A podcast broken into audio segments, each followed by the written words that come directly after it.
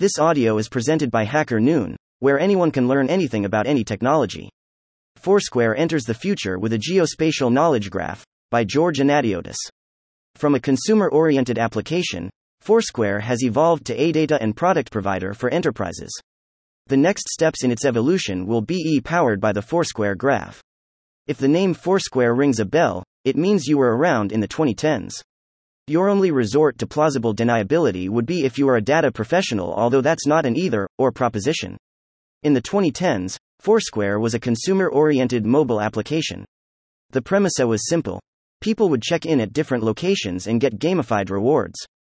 Their location data would be shared with Foursquare and used for services such as recommendations. Facebook and Yelp got the lion's share of that market, but Foursquare is still around. In addition to having 9 billion plus visits monthly from 500 million unique devices, Foursquare's data is used to power the likes of Apple, Uber, and Coca Cola. Today, the company announced Foursquare Graph, what it dubs the industry's first application of graph technology to geospatial data. Greater than the Foursquare graph will harmonize the company's full product suite, greater than allowing for unprecedented querying, visualization capabilities, and advanced greater than analytics to solve complex technical challenges that enable customers to greater than unlock key business insights with ease and speed, said Gary Little, president greater than and CEO of Foursquare.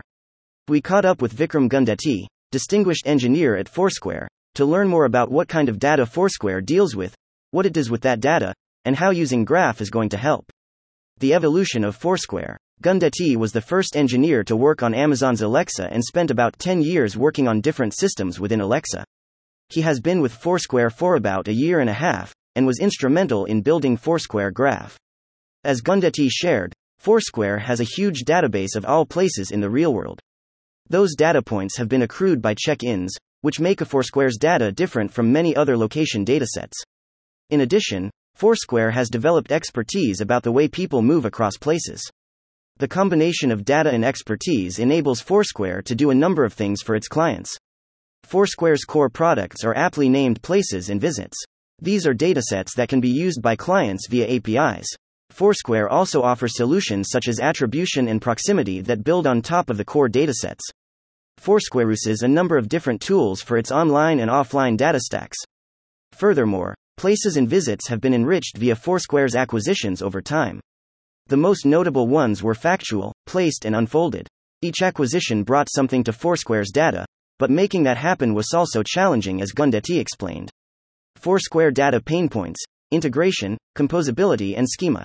Over a series of iterations, data coming from the acquisition was integrated with the places and visits datasets but that did not spell the end off Foursquare's data was greater than. We had the places dataset that was in one vertical stack serving the places greater than product.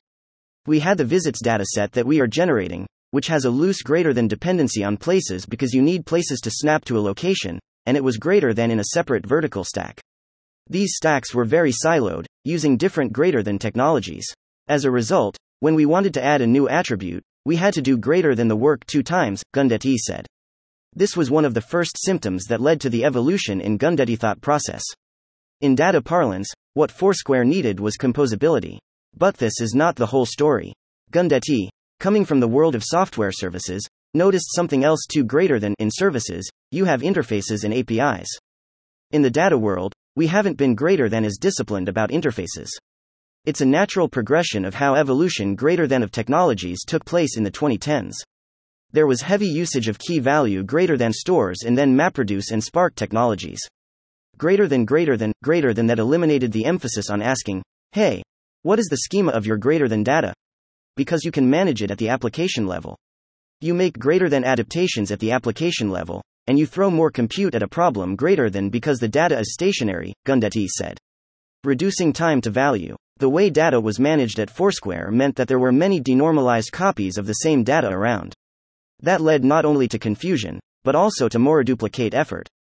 For example, when using additional data from OpenStreetMap, the data had to be ingested twice, once time for places and another for visits.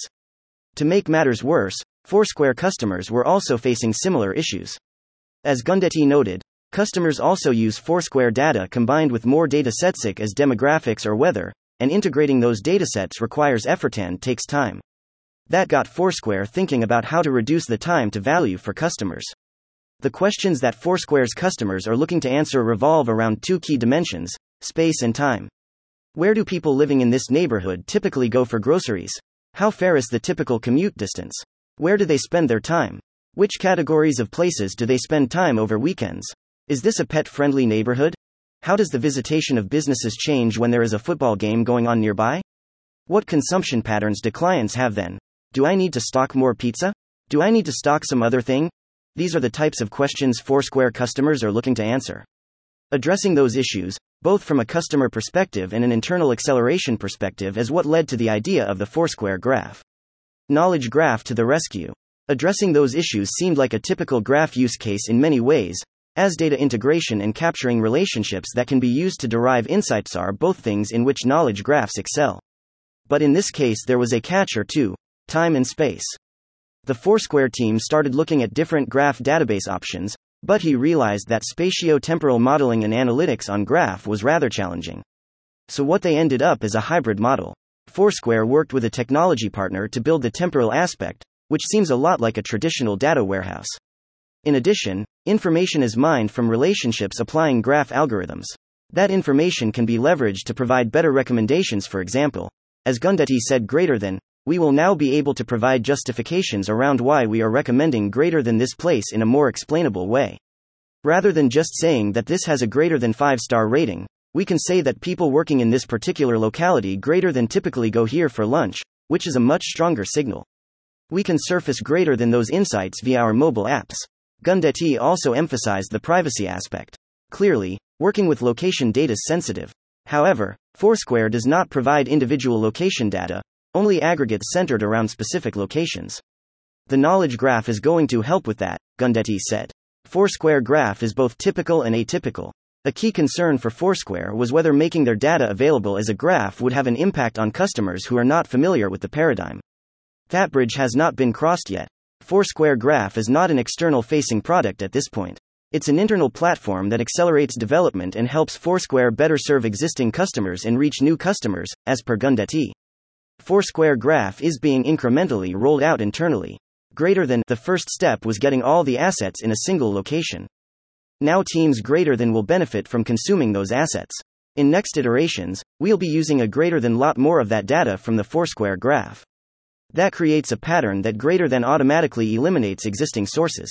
Greater than greater than greater than if there was a dependency on a bespoke table, that's going to be removed and greater than replaced with a dependency on the graph.